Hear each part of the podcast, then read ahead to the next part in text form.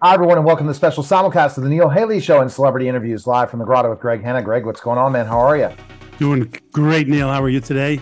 Fantastic. And I'm telling you, what we're going to find out about James Harris today is amazing, his new book, and we're going to talk about that. But first, his football career. Former Raider James Harris. James, thanks for stopping by. How are you? Man, thank you guys for having me, man. It's good to hear your voice. Absolutely. Let's talk, James, specifically. Did you always want to be a football player growing up? My whole entire life. My whole entire life. I loved it from the age of seven. The first time I seen a game, I fell in love with it. Gee, what was it about that? You know, seven, that's pretty amazing. Oh, the collision. I love the collision. I love the, the way that you can run into a person and get up and then you okay. And it felt good to run into people. Nice. So I, I, I just fell in love with the collision. So let's talk about James. Like, did you always think you could be an NFL player? Was that something you, like you that you thought you had the talent, or was it a challenge to get to the NFL? I always thought I had the talent. I I tell a story about me and my mom. Uh, I told my mom in 1977 the Dallas Cowboys was playing the Denver Broncos in New Orleans in the Super Bowl, and I watched Butch Johnson make a one-hand catch. And I told my mom that day that I was going to play in the NFL. And the only thing a, a good mother said was, "Okay, son, if you say so." But uh, I proved to her that I was going to make it. But that was my determination to get to the NFL and uh, make that my my job, my career, uh, and my passion. Uh, that's fantastic. You know, when you were seven, you know, what position did you just start off in, and then throughout your career, I don't know if you played college ball or what what your path was to the NFL. You know, what positions did you play uh, later on? Well, in the beginning of my my whole career, I was a, a quarterback. I never uh, played any other position besides quarterback. I didn't change positions until my junior year in college. I had never even made a tackle in my life because I only played quarterback from the age of seven or eight up until the age of um, maybe 20. I had never made a tackle in my life until that day um, in practice. And I told my coaches that I like to play defense. Okay, so that has that's a huge transition. How many qu- people you think it became a, from quarterback to defense? Not about defensive back, but never a, a position like you played. You know. Well, that's a that's that's a different transition. You know what I mean? Going from quarterback to defensive lineman. Uh, I just looked at it as um, I wanted to play in the NFL, and and at that time they really wasn't taking a lot of uh, black quarterbacks. Uh, I was at Temple University. We was running an option, and I wasn't an option quarterback, so I was kind of in limbo, and I was lost. And then one day we was doing scout team uh, uh, one-on-one pass rushing, and I was a scout team quarterback. And I looked over at my coach, Tom Span, and I told him, I said, "Man, I can rush the passer like that." He said, "No." I said, "Man," he said, "You never made a tackle." I said, "But I look at rushing the passer like playing one-on-one basketball because I was a good basketball player." And so I looked at rushing the passer like playing one-on-one basketball, and I looked at the quarterback as the goal. So I figured if I can beat a guy slimmer than me to the basket, I definitely can beat a heavier guy to the quarterback. And I just use my basketball moves to get past him. So in and out, you do that as a basketball player. That's a pass rush move, in, out, back in. A spin move, that's a basketball move. But the, the main objective is to get to the basket, no matter how you get to the basket. So I said that's the same way I took the approach of uh, getting to the quarterback. No, that's fantastic.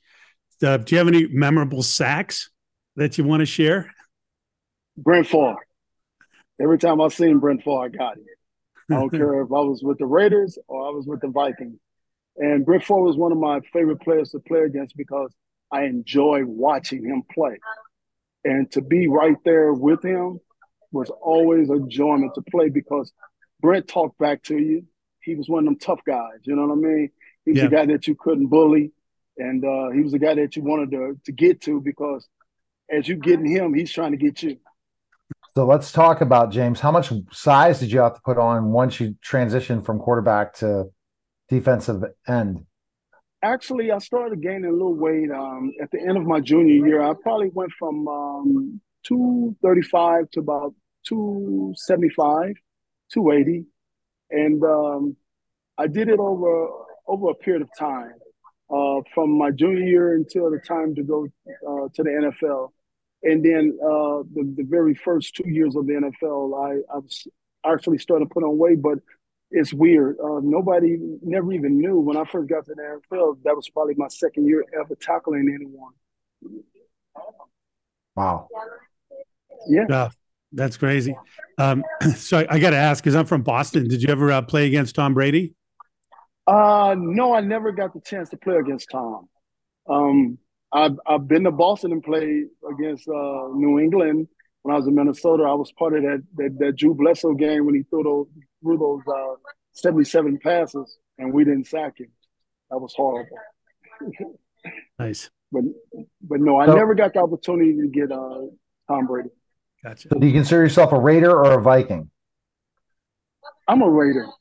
I love Minnesota for the opportunity that they gave me, but the Raiders have treated me so well. I mean, it's it's a different um, situation. It's a different organization, and the way that um, the Davids have treated me from the very first day that I came through the door, I just couldn't turn away and be nothing else beside a, a Raider. But I trust me, I love the Vikings because the Vikings gave me my opportunity to be an adult uh, with a job and also play uh, a, sport for a living that I love. Oh, cool. Did Did you have a mentor or uh, you know someone that helped you along when you got to the NFL that you remember that uh, you know took you under their wing or helped helped you learn the ropes?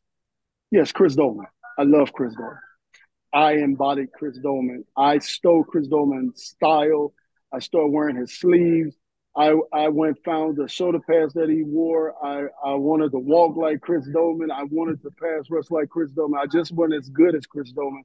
I was a better run run run uh, player than Chris, but Chris was a much much better pass rusher than I was. But Chris was a guy that uh, showed me that the NFL is a business. It's not a sport. It's a business. And as fast as you realize that it's a business, the longer you last in this game. So let's talk about your book now. That's Okay. crazy your transition from football and talk about the title of the book. Yeah. Okay. The title of the book is called From the Playing Fields to the Feds. I know people get hung up when I say the feds. Okay, the playing fields to the feds is, is a lot of things that you go through as a professional athlete or as a young man growing up can lead you down some paths that you may not want to go through, I mean go down. And I've done some things in my life that I'm not very, very proud of.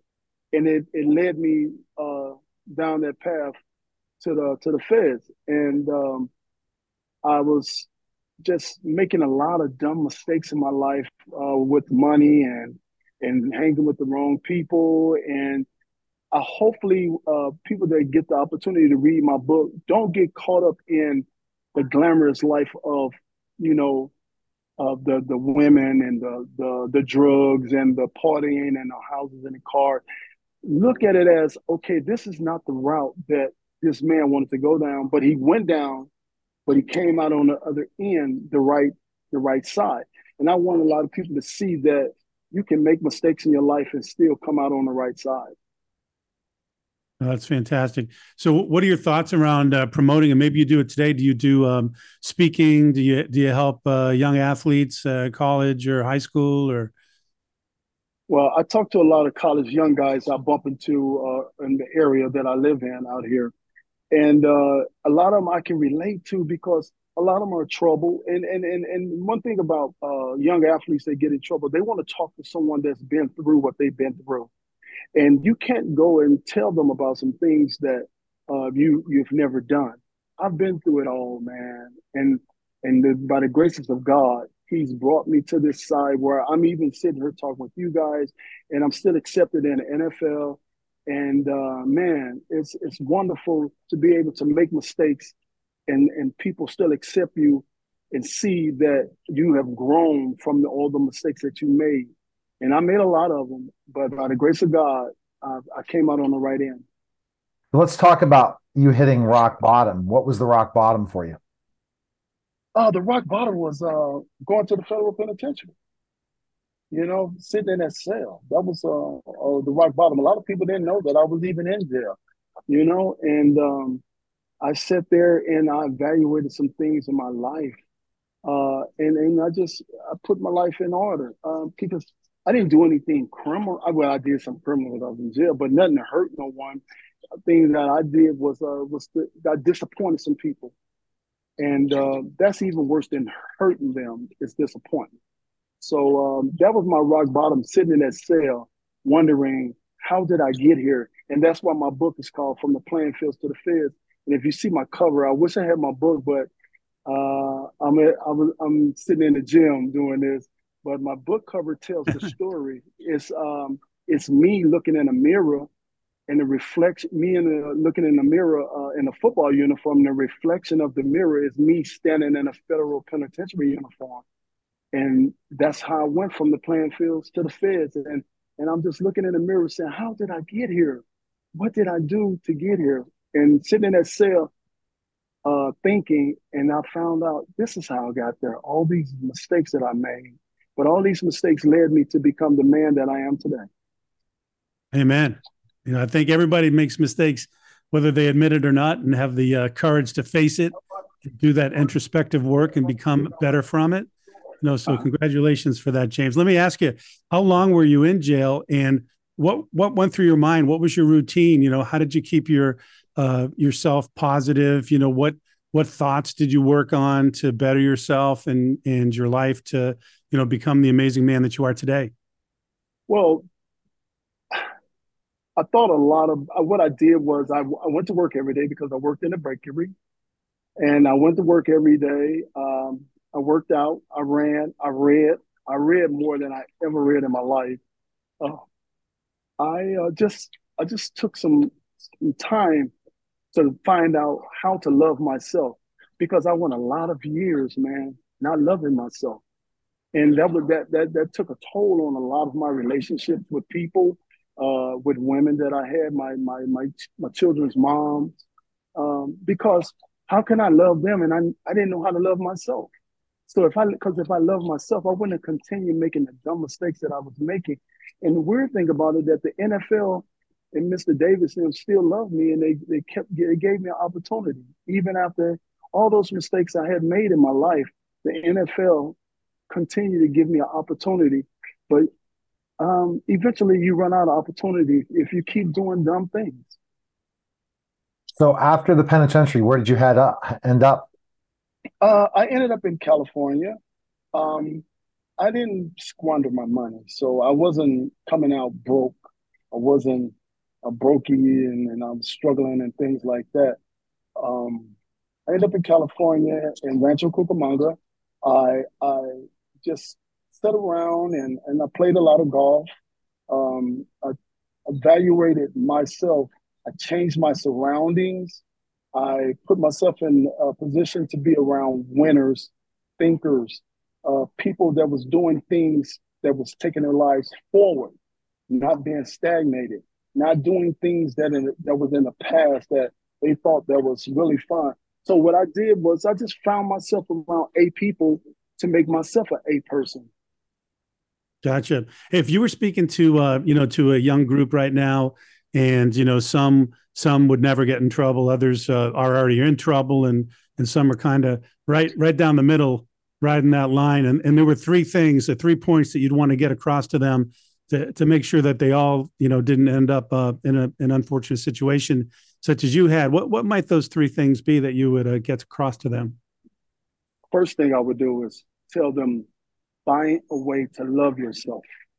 Love yourself because one, if you love yourself, you won't make too many wrong mistakes. Two, find some people to be around that's positive and love themselves. And three, keep your head to the sky and always continue thanking God. Because if you put God first in your life, you can't make too many mistakes. Because if you follow His path, you usually don't go into many pitfalls. But if you start driving the car yourself, you're going to hit a pitfall. so, James, what are you currently doing? I'm currently just uh, writing a book. I, uh, I finished my book. I'm working on my um, to get my script. I have a script to the book, a movie. I wrote a movie to the book, and I'm trying to shop it, get it out there. And the movie is great. I mean, it's great, and um, I'm just hopefully God or someone uh, will give me the opportunity and to read my script and take it and put it on screen for people can see my life. My life is very interesting. But like I said, only thing I do, I, I spent a lot of time with the Raiders, uh, signing autographs, um, going to different uh, community events for the Raiders. Um, and that's basically what I, I, my life revolves around is is um, uh, spending time with the Raiders and and, and going different places, um, uh, football games, signing uh, autographs for the kids, uh, going to different uh, elementary schools, signing autographs, just things like that. Just a lot of community service for the Raiders. That's great, fantastic. All right, uh, Greg, you have your celebrity question for James. Now. Yeah, I do. I do. I have a feeling I might know one of the answers you might give me, but I, I always ask this question, James, of all of our guests. And uh, here we go. So, James, tell me, what do you feel is the most important thing in life you've ever learned?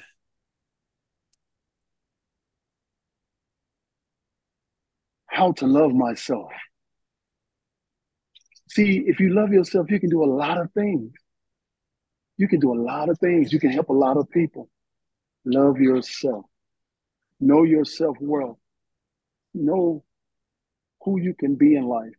That's it. Huh, that was short and yeah. sweet, but it was really, really good, James. People can pick up your book on Amazon. Do you have a website, or is it just more uh, go to yes? Uh-huh. Um, but, well, sorry about that. Uh, you can go to Amazon online, and you can get it at Barnes and Noble. Man, I would love for the guys to go and get it, read it. It's very interesting, and it's to the point, uh, and it's an easy read. It's 188 pages. Um, you can find out a lot about me, and I find out a lot about yourself but you may see something in a book that may, may remind you of yourself and it may help you. But Barnes and Noble online or Amazon online. Appreciate it, James. Thanks again, sir. Thank you, James. Great meeting All right. you. All right. That was Thank a great story. Guys, All right. That was Thank Celebrity you. Interviews live from the grotto with Greg Hanna, guys. Take care. We're back to Neil Haley Show. My guest today is Dr. Ron Kaiser. Uh, Dr. Ron, how are you? You know, we have not had you on the podcast in a while, but you've been doing a lot of big things and, uh, you know, a lot of big news coming, but you have a big event you're going to be speaking at coming soon. Yeah, Neil, it's I'm looking forward to speaking at the Reversing the Effects of Aging uh, summit that's being put on by my friend and colleague Deepak Saini uh, and it's going to be in early December. It's a free event, and there's going to be 30, more than 30 speakers, which I'm proud to be one of them, to help older adults not accept the fact that aging is a time of decline, but really to reverse the effects, to use it as a time of growth. And that's fabulous because the thing is that it's a time of growth. I think that all of us, especially the population of the United States of how many are 50 and older in this country, it's gigantic. And the baby boomers, we don't even want to talk about. It's time for us to think about just because we're getting older, it's not a death sentence. It's not the end of our life. It can become the beginning of a new life because we've, we've matured, we've understand things more, and we really understand we we have gone through the challenges in life and now it's time for us to really enjoy. Yeah it's really the next phase of life. It's not preparation for death it's the next phase of life. And the thing is that uh, when many of us were growing up we didn't have real good role models for active aging. So we've got to become the role models and this summit will give us all kinds of clues different ways of handling ourselves learning to grow in ways that can make this a time of thriving or flourishing. 100%. And that's the big thing. What are you going to be speaking on? Well, I'm actually going to be dealing with a couple of areas, one of which is how to keep the brain active as we grow older. And the other, and a, a really underrepresented thing, is the role of social connections, being involved. I mean, the very fact that uh, you know we're talking together makes me have to do some thinking and responding and some uh, kind of intellectual flexibility that I wasn't doing, wouldn't be doing if I was just sitting at home and even even reading a book, which is important. But uh, we got to activate various parts of the brain, and social connections enable us to do that. What other way, what other things you'll be talking about? Well, those are the two main areas, but other people will be talking about mindset, although I work that in a little bit. People will be talking about, you know, brain plasticity, how the, the brain works. Uh, people will be talking about exercise, uh, nutrition, sleep, various kinds of things that are important. Uh, they're important at any age, but certainly not to be neglected during the the older adult years. And I think that you talk about all that, by the way. So if people follow you and follow you on all the social media, you mention every one of those uh, components in your talks, and that makes you the full package. But for this talk, really looking at you know growing older, it's an okay thing, and to really stay active and find those active activities. I think, Dr. Ron, we see the, the, the whole push of AI and for older adults to understand that this is a time that they can really thrive and learn new things and become different than a lot of other people because of just the technology. Things like that can really keep this brain active more to really be more involved in technology. There has never been a better time to grow old than now because we have access to all these wonderful technologies uh, ai all the information that we have out there uh, there's really no excuse for not growing older with enthusiasm, which is, you know, one of my expressions. Just like uh, disrupting the way that we uh, grow older is is one of the things that I like to emphasize. Okay, so best situation for people that they can go ahead and do Dr. Ron is basically they can go and check out social media after uh, Thanksgiving. You'll start putting out the links to where people can go watch the event and be able to uh, participate participate and see your uh, event and then learn about uh, new things coming for Dr. Ron in 2024. So the best place to follow using all social media platforms or go to your website. And what's your website? That's Dr. Ron uh, dash Kaiser dot com. yeah, yes, Doctor. But also you can you go to the mental health gym. There's another uh, resource and just search Dr. Ron Kaiser. It'll come up on all different social media platforms. Follow him, like his stuff. Appreciate it, Dr. Ron. I, I think that uh, this event. I should mention that the, the dates of the summit are December 8th through the 10th. Just like a lot of things, uh, people can also upgrade to uh, so that they can have it available to them uh, throughout, but it's totally free if you attend it live December 8th through 10th. Just follow the links uh, when you see them posted. All right, Dr. Ron, we appreciate it. December 8th to 10th. Check it out and check out Dr. Ron. Appreciate, sir. Thank you, Neil. Right. You're welcome. You're listening and watching the Neil Haley Show, and we'll be back in just a moment. So I, I give a lot of credit to my parents, specifically my mother. Um, you know, I was raised in an entrepreneurial home. And so, you know, we were always encouraged to, um, you know, follow our crazy ideas and our wild hairs. And it was well supported. Um, and not, not just like a golden parachute way, because I think that that's probably the biggest difference about from like me and other people raised in that type of uh, home. And uh, my first business was actually selling golf balls uh, back to golfers because our house backed up to the golf course. Hi, and welcome to Women CEO in Reflection, a podcast dedicated to personal growth and mental health discussions with women CEOs across the globe. It's here where inspired women get candid about what drives them to succeed and the personal challenges they've encountered on their path to success. So if you're a woman on a mission, this is the podcast you don't want to miss. So sit back, relax, and let's get candid. Good afternoon, and welcome to Women CEO in Reflection. I am Bridgette Latisse Smith, and it is my honor to be your guest host this week. In my 20s, I worked in television news. I hosted a popular talk show, and I started my very first company. In my 30s, I transitioned into tech, and I landed at Google. And now I'm in the third act of my life where I am called a super angel, investing in venture capital firms, startups, private equity, and alternative assets. This week, I have an amazing lineup of guests for this podcast. They range from trailblazing investors, private equity dis- disruptors like the venture capitalists and the uh, PE disruptor you'll, you'll hear from today, all the way to diverse female founders. Together, we, we will explore their journey, pivotal moments, and how they focus on self care along the way. Today's guest is Kelly Ann Winget. Hi, Kelly. Hi, good afternoon. Hey, thanks for joining us. I'm so happy you're here. I'm going to start with your bio because uh, once people hear your bio, they're going to see the power and uh, the gravity that you bring to every room and every space that you enter. So let me do a formal introduction of you, Kelly. So, um, and this is just a short bio, everybody, because her bio is really long. So I'm just going to give you the short version. Uh, so Kelly Ann Winget is an innovative emerging manager in the private equity space and the founder of Alternative Wealth Partners. It's a it's a Dallas-based private equity firm focused on blended portfolios of alternative assets. Hailing from a fifth generation oil and gas company, or oil and gas family. You would think it's a company, but it's a family. She came from five generations of oil and gas, everybody.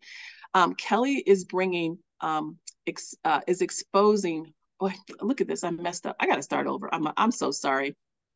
I'm trying to ad lib and my ad lib is not working. All right, Bridgette, get it together. I think it's because we just had that crazy guest I know. yeah, it's because we had that crazy conversation before I got started. So let's stop there, take a breath, and do it again. Okay. Hi, everybody. Good afternoon, and welcome to Women CEO in Reflection. I am Bridgette Latisse Smith, and it is my honor to be your guest host this week. In my 20s, I worked in television news, I hosted a popular talk show, and I even started my first company. In my 30s, I transitioned into tech and I landed at Google. And now I'm in the third act of my life, where I'm called a super angel, investing in venture capital firms, startups, private equity, and alternative assets. This week, I have an amazing lineup of guests for this podcast. They range from trailblazing investors, private equity disruptors, venture capitalists, all the way to diverse female founders. Together, we will explore their journey, pivotal mm-hmm. moments, and how they focus on self care along the way. Today's guest is Kelly Ann Winget. Welcome, Kelly. Thank you for having me. Excellent. I'm so happy you're here. Uh, I'm going to read Kelly's bio. This is the short version, everybody, because she is a powerhouse. Um, but let me formally introduce you to Kelly. She is an innovative emerging manager in the private equity space and the founder of Alternative Wealth Partners. It's a Dallas based private equity firm focused on blended portfolios of alternative assets. Hailing from a fifth generation oil and gas family, Kelly's un- upbringing exposed her to diverse groups early on. From working at a car wash at age 15 to managing ballet teams, radiology offices, demolition crews, tanning salons, and bounce houses, what hasn't she done? Kelly consistently sought out challenges that expanded her horizons.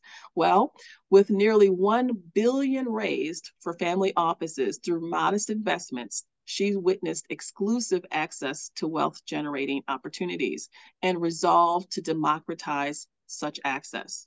Her company, Alternative Wealth Partners, was founded in 2020 and offers diverse funds from fully varied private equity to tax advantage energy and real estate investments.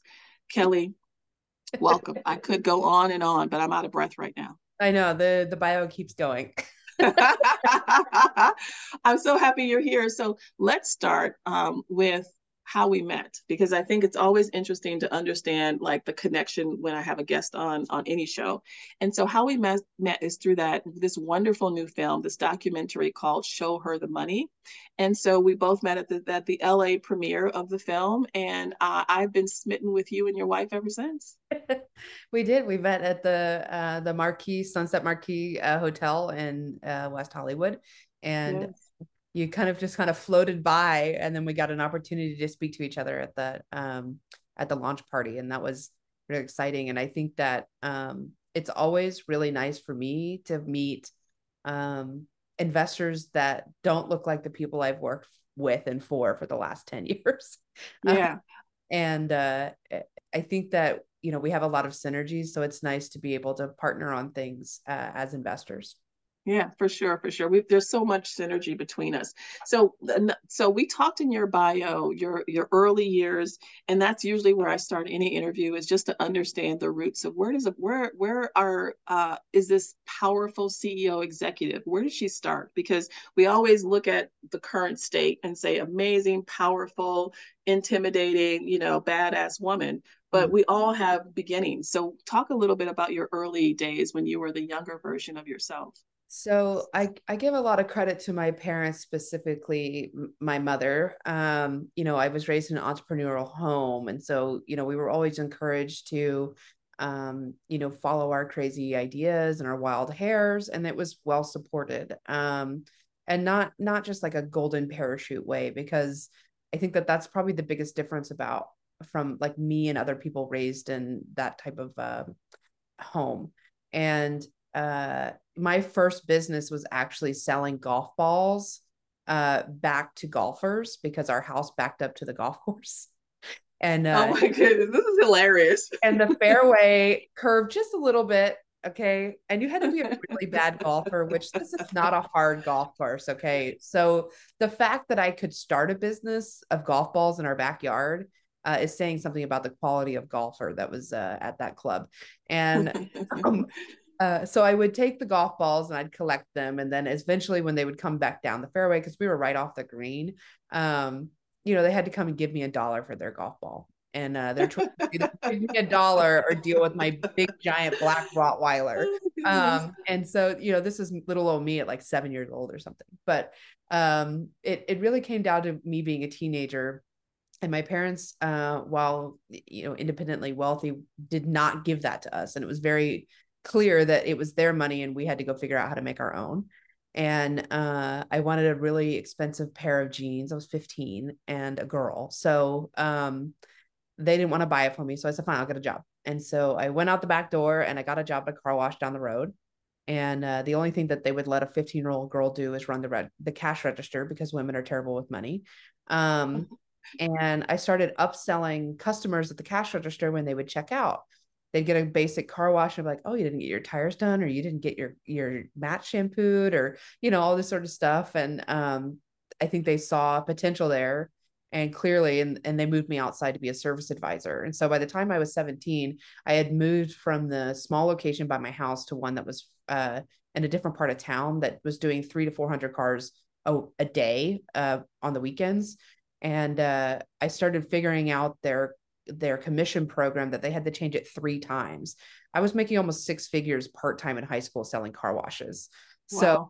So I learned wow. how to I learned how to make a lot of money very quickly, um, very young. And so when I graduated high school and went into business school, I couldn't convince myself to stay there uh, because I was listening to a professor tell me about business that they had never owned. Um, they've like it just it didn't make any sense to me. So i was paying for this education that i was getting paid for out in the real world. Uh, mm-hmm. uh, and so i i jumped across a bunch of different industries. I worked in healthcare i worked for a radiology firm um, i worked in construction i worked for a demolition company. And that demolition company is actually where i learned a lot of my technical skills which ultimately i flipped into uh, oil and gas in 2013 and that was kind of the catalyst into um, you know the the private investment world. And from there i consulted companies of all different kinds and helped raise a billion dollars in private capital similar to how what you're doing now. And mm-hmm. uh, in 2020 i took my opportunity to start my own firm. Wow. What an arc. What yeah. so but, but if we go backwards 15 car wash you know making all that money at uh, i think i got my first job no comparison. Uh, definitely no compare. I was at McDonald's. I worked at I made, I made. I, I remember exactly my hourly wage because to this day, I don't think anybody would work for three dollars and thirty five cents an hour. That's how much I was making uh, in my freshman year in high school at McDonald's. So, an interesting arc that you've had, my love, starting with well, golf balls, yeah, and working I mean, your way up to billion dollar family offices. You see a lot of, um, you know, consulting going on now, business coaches and stuff that are working through the confidence issue that women have about asking for raise or asking for their worth. And I think that the way that I was raised, I never thought that I was any different than uh, a man in the same job and I didn't have the fear that I think a lot of people have when it comes to like just asking for more. So mm-hmm. even at 15, when they tried to pay me below minimum wage, I'm like, no, I want eight dollars an hour. Mm. And uh they gave that to me. And then when they moved me outside, I was like, I want twelve dollars an hour. And they're like, Well, well, you get commission. I was like, I don't care. I want twelve dollars an hour. and uh because that was a lot of money, you know. 20. Right, right. And uh um eventually like my base i think was around 17 and my commission was essentially 25% of what i was mm-hmm. selling mm-hmm. and uh so i think that that was kind of my catalyst of just not having that fear and taking and, and i guess demanding my space wherever right Right, right. And it's so important as just women in any work environment, whether you're an entrepreneur or you're an employee, an executive with a company, it's truly important to know your worth, know your value, and to mm-hmm. not um, marginalize your, um, you know, your, your, the value that you bring to whatever room you walk in right you're valuable just by being there and so just having to having a voice at such an early age is, is a powerful weapon that you've been able to you know build on top of as you've scaled your business. Let's talk about what you do today and then we're going to transition into self-care because powerful women the more conversations i have in this podcast space and i don't believe in accidents because i am working on self-care. I really spend way too much time in front of the screen. I spend way too much time uh, work, work, work, you know, and then my husband is the one who pulls me away and says, babe, let's go for a bike ride, babe, let's have dinner, you know, let's watch a movie. And so he pulls me away. But if he doesn't pull me away, I mean, I, I'm swear I'm like glued to the screen and I'm always like typing and trying to get another thing done on my to-do list. So let's talk about first about how your arc to get to where you are with building your company, which started in 2020. You've got this fantastic book called yeah. Pitch the Bitch. Now, the title alone should make anybody want to go buy this book. Yes. Um, so let's talk about your company. Let's talk about the book, and then let's talk about your self care and how you show your how you love Kelly to yeah. the point where you know your self care and your mental health is a priority for you. So, um, I kind of had this aha moment in 2020. Uh, I was working for a family office, and it was one of those things where you realize you might be the smartest person in the room, and you never want to be that person. so if you will feel that way, you need to find a different room to be in. And you want to just constantly surround yourself with th- people that are doing bigger things than you, more interesting things than you, or can provide some sort of insight that you can't provide yourself and just be around them, be in their space. And I think that um, creating my own firm was my opportunity to do that, where I could hold expertise in my own space, but be able to partner with people in a way that I wasn't able to do under somebody else's umbrella. And I had taken 10 years of experience and put it into um, this firm that creates opportunity for investors to get access uh, and understanding into the alt space, which I've exclusively been in for 10 years. And in a way that is digestible, obtainable, and not overwhelming because as you know it's really hard to listen to 30 founders day mm-hmm. after day and try to decide okay do i put $10,000 here or do i put $100,000 here or do i put a million dollars in this cuz it could be a unicorn like that's mm-hmm. a lot to process but if mm-hmm. you find and that's okay for some people who want to be a professional investor and they want to actively manage their own portfolio great 99% of people don't want to do that but they do want access to those opportunities but they want someone who they can trust knows what they're doing to sit there and have conversations with founder after founder after founder on behalf of the investor base. And so that is what i've created. I've created diversified portfolios for an investor to take 100 250000 a million dollars put it into one vehicle and that gets spread across multiple portfolio companies, all with different strategies, all with mm-hmm. tax advantages, you know, mm-hmm. different things. And um, they get one K1 mm-hmm. and get one source of information as far as like, how do I understand this space and this investment? Mm-hmm. And it's a lot of fun. I mean, that's what I love to do. I love creating these creative little pockets of investment and educating investors to go beyond just what their financial advisor is selling them a life insurance mm-hmm. and a new mm-hmm. You know a really basic 60 40 traditional asset stock bond portfolio mm-hmm. um, and there's a place for that but there's also a place small portion 10 25% of your net worth mm-hmm. and that's what my mm-hmm. mm-hmm. I love it. Out of curiosity, and if you're willing to share, how much is your assets under management?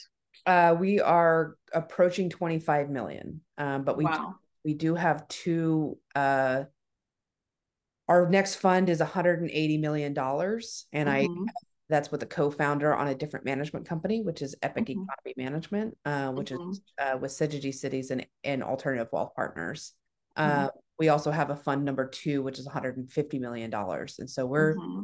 we're well on our way we've had to do our yeah. registration because we've we've crossed over into a different territory once you have enough uh, assets under management all the rules and regulations change. And so that's right. that's where we are now. Now the portfolio yeah. value is much higher than that, but that's the capital committed to the funds. Gotcha, gotcha, gotcha. So I wanted to just level set for the folks who are listening, like you are doing the work and uh, you've got the assets and the portfolio to show the work.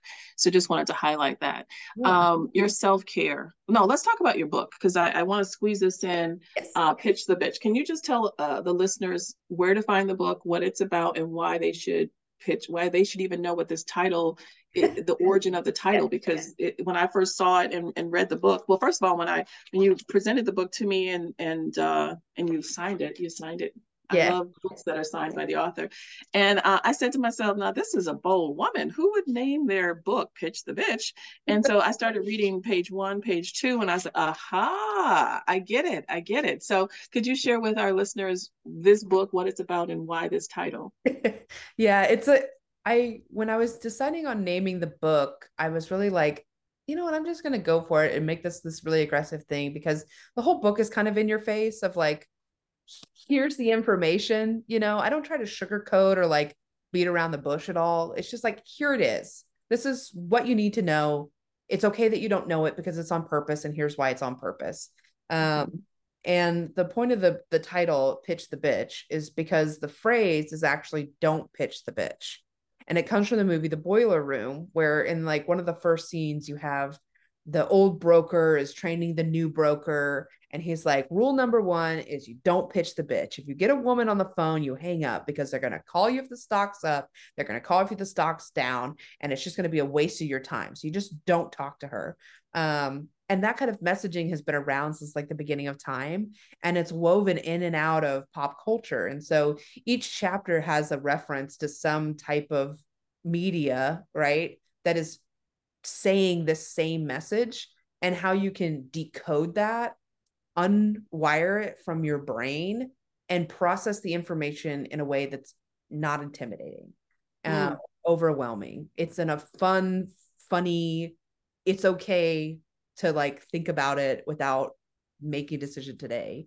But ultimately is that it's okay to make financial decisions for yourself mainly because you're going to have to whether you like it or not. Um, mm-hmm. and it's it's geared more towards people that experience the wealth gap. Men can read it too. It's okay. Mm-hmm. but for the most part this is information that women and the disenfranchised don't have access to.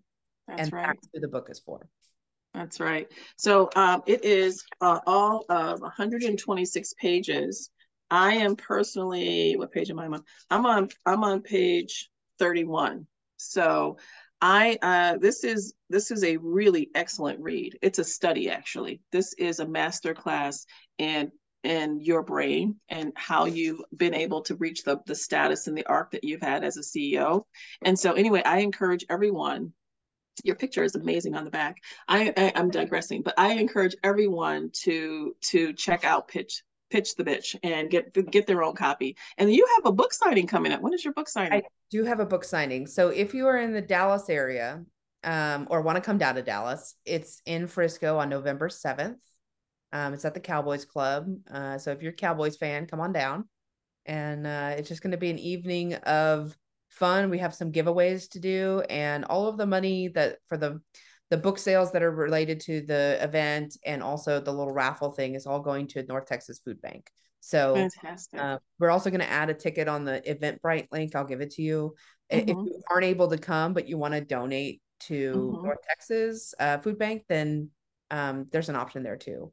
Because yeah. the, like, the point is to give back, and so if right. you opportunity to do that, um, you know, we encourage everybody to do so. Excellent, excellent. I'm glad we we squeezed that into the conversation because I'm just so proud of you. I just met you, you know, earlier this year, and um, there is definitely a kinship there. There's so much synergy in what you're building, how you've built it, what you value, what your vision is for your for your company as you scale. Like all of it is just, I'm I'm eating it up. It is my breakfast, my lunch, and my dinner. It's everything. So I appreciate you being here today. Let's talk about your self care. So how do you take care of Kelly? How do you make sure Kelly is a priority when you've got so much going on?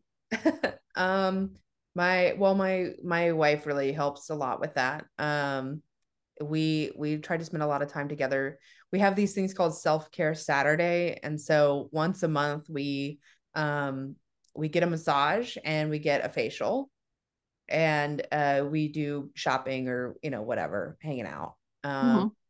but really just like spending quiet downtime is really my self-care because mm-hmm. i have to on for so much and i'm actually really introverted.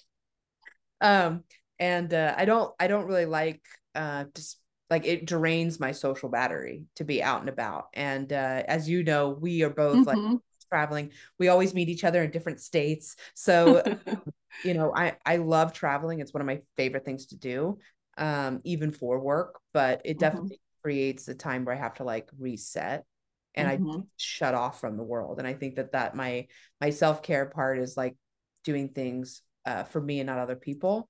Um, mm-hmm. Um, and it's taken a while to get there because I didn't used to have very many boundaries.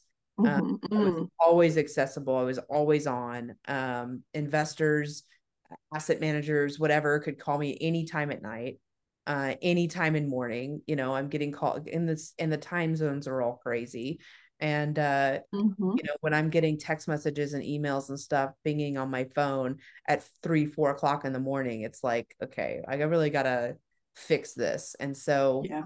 you know going out on my own allowed me to create those boundaries and there's some things that you're still working on right? And uh it's always a work in progress but i think that creating boundaries and having time for yourself and your partner is really really important. You know what? When i married my husband um, even before we got married, he's got he does not like um, technology. He he doesn't have any social media pages. Seriously, he has no social media pages. Um, he does not allow like texting and driving or being on the phone and driving. And I know it sounds like nobody should do it, but I mean, let's be honest. Sometimes we squeeze it in, like, oh, I'm just going to do this real quick before I, you know, before the light turns green. And uh, so there's no texting and driving. That's self care because that's taking care of my life mm-hmm. and the people in cars around me. And then the other thing that he doesn't um, that I've learned to appreciate from him. Uh, and I'm curious about how your wife has influenced your self care beyond the, the, the self care Saturdays that you mentioned. But so my my husband and I, there's no technology when we're having dinner. There's no phones at the table. We actually have conversation. We actually cook together, eat together, clean up the kitchen. Like it is like I'm like this is so freaking normal.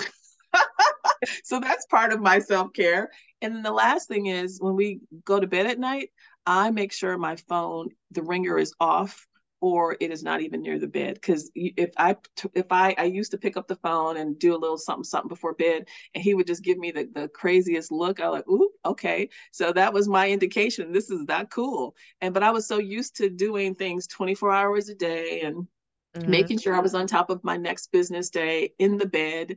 And no, no, no, no, no. My husband has truly influenced how I turn myself off and give myself time to breathe. So I'm just curious about how your wife, your partner, your the the the person that you're with 24 hours a day, how she has influenced your self-care. Um, a lot, and I have a little bit of an advantage because she is a professional. she, she she's a social worker, and um, actually, of last week, she has now got her LCSW, so she passed her licensing exam on Saturday. So woo! Um, but she she's really a um she she really helps me create new boundaries because I had been um, very focused on my career and you know did not really responsible for anyone outside of myself for so long so it was a huge adjustment when first of all we started dating when i decided to start a business mm-hmm. so it was very new for us together and me being like oh by the way i think i'm going to do this like really insane thing. And she's like okay. And uh, she's been through it like every step of the way from the beginning and like watching as it grows. And so she's been able to like really support me in navigating how do how do i how do i create the work life balance that's um healthy and um fun right? Mm-hmm. and um you know we have i have bonus kids so i have a 10 and 13 year old now. And uh, wow. uh, so like balancing you know how do we how do i become a co-parent and also like all of this other stuff. So it's it's interesting to like be a part of it. She's extremely supportive and patient very patient. And um i think that we do very similar things. Like we don't have technology at the table. Um typically i try to cut off my day five o'clock um so that when everybody's at the house coming home from school and like her from work that we're able to connect with each other without being dis like attached to a phone or mm-hmm. whatever. And um, I, I love cooking. I do a lot of the cooking. Um, and we always eat dinner together as a family. Uh, most of the time it's in the house. We don't go we sometimes we go through phases where we go out a lot but for the most part we we eat at home and i think that is mm-hmm. uh, really important we play games after after dinner and stuff so it's really about nice. connecting family and then once the kids go to bed then she and i are able to like have time together and that's either yeah. shutting off for a little yeah. bit um, yeah. as we go immediately from being at work and being on to like being parents and like dealing like dealing with the home and so we do take time to um, we like to play Royal Match together. Have you ever mm-hmm. played Match? Mm-mm, I haven't. No. It's like Candy Crush, I think. So we'll, oh. we'll play that together for a little bit, just to kind of like wind down, and then we'll uh-huh. spend you know some time together. I love it.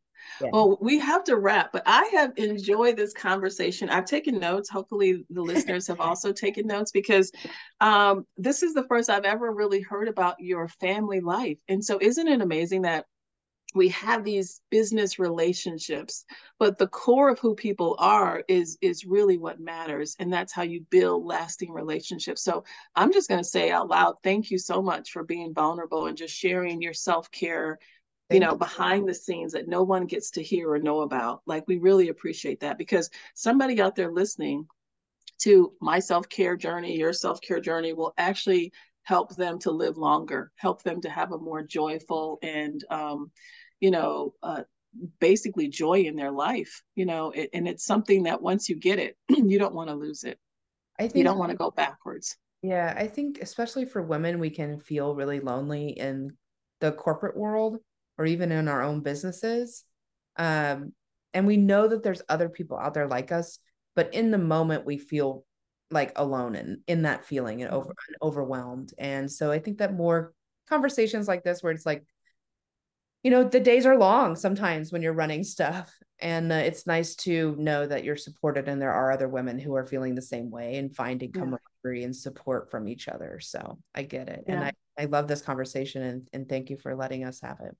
Yeah well uh, this has been a pleasure. I'm going to re-listen to it just just so you know. I'm going to because i need to make sure i caught all the gems that you were dropping but um, that's all the time we have for today, everybody. I am Bridgette Latisse Smith, and it has been my pleasure to guest host Women CEO in Reflection this week. We have another couple of uh, shows coming up, so I hope to see you next time.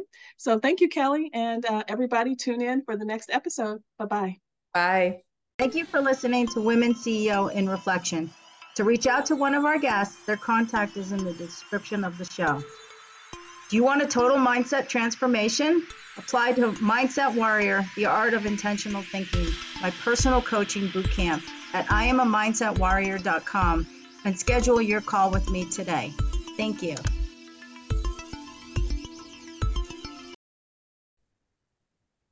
We're back to the Neil Haley Show. I'm first excited to welcome to the program my co-host Paul Hollis, author of the Hollow Man series and owner of many companies. Paul, how are you? And know you're excited about our guest. I am. We have today a special guest, um, Gary Wetterspan. Uh, he's he is actually a board member for um, a I think it's a nonprofit. Would correct me there, but but it's called Final Exit Network. That's and so correct. and he's gonna and he's going to talk about that today. All right, so let's talk about you talked about you've been involved in uh, end of life issues since 1980. How did you get involved in that? Well, I started out as a Peace Corps director overseas, and I worked in places trying to defend human rights. These are places that had death squads and you know really serious hardcore issues. And I came back after about 12 years to the United States and uh, kind of got into this uh, movement called the Right to Die movement, which is a human right. You know, what happens to you at the end of your life should be your choice. That's what we're all about. Go ahead, Paul. You have a question? Uh, yeah, uh, how, which would who who do you work with? Basically, older people, or is it is it younger people just to prepare them? Uh, what's educational, and and we have groups of all kinds of uh, you know uh, pu- public and private groups that get together to to learn about this. Uh, most of them tend to be people that look more like me, you know, gray folks uh, who are actually needing to be thinking about the end of their lives. You know, and that's the thing. It's is it is it illegal to end your life on your own in the United States, or it's not? But doctors can't assist it. Well, there are two, there are three paths really that your options that you have. Uh, one is you if you happen to live in the states where the laws exist. They're called uh, me, uh, medical aid in dying laws. There are ten states and the District of Columbia. If you happen to live there and you meet this criteria, you know you have six months left to live. Two doctors agree, um, and you're physically and mentally able to uh, you know, ingest the little cocktail of, of drugs they give you, then you have that option legally. In uh, places where those laws don't exist, or even in those states, a lot of people aren't dying in the way. You know, they have um, neurological conditions; they can't even uh, physically do what's required by the law. So all those people are left out, and that's who we exist for. We work with people and provide them with actual practical information um, how to end your own life. And we do that only by providing information. You can't help people. It's not it's not illegal to commit suicide anywhere, but it's illegal to assist. Figure that out. Assist people in committing suicide. So let's talk about the the feedback you get from this. Like, what feedback are you hearing from your your um like people, but the people against what you're doing? Are you getting some blowback? Absolutely. Yeah, well, uh, the usual suspects for blowback are the religious, uh, some religious organizations, you know, the Catholic Church, for one. Um, folks who believe that it's not your choice, that, that it's their beliefs or their uh, religious uh, rules that, that uh, carry, they, they, they cancel out your own decision. And uh, there's a few people in the uh, disability community, people in wheelchairs and others. There's an organization called Not Dead Yet. And they push back because they feel if people have that option, uh, they might be um, tempted to use it. And that would be very uh, sad for people in that type of situation. What's the biggest challenge to get the word out, especially with all these people that are going to come back and attack you and different things like that? Um, well, one of our major outreaches is called the Good Death Society blog. We're up to about 152 views now, and it's growing rapidly 100 views a day, and it seems to be catching on. You know, as our population gets older, more folks are interested in this topic. Yep, and that's it. Finding the old folks. I don't think that uh, assisted living centers would want them or, or nursing homes. They wouldn't want that for them to get that information. Well, you'd be surprised. A lot of hospices are very much in favor of this. You know, mm-hmm. uh, when people go into hospice, they actually end up living longer than those that go into the hospital and have all this intrusive medical stuff done to them. And uh, having a nice uh, alternative for a peaceful, painless death is a real plus when you get to the end. All right. Best place people can find information, where can they go? Well, two places. Final Exit Network uh, online and the Good Death Society blog. We've got dozens and dozens of reader friendly articles on every aspect of this topic. It's a pretty big topic for a short interview. Totally. Oh, it's a, but see, that's good because that's what we, with the radio show, people are going to hear it and they're going to say, I want more. And maybe there should be a lot more, Gary. We appreciate it, sir. Well, it's been a pleasure. You're listening and watching the Neil Haley Show, and we'll be back in just a moment.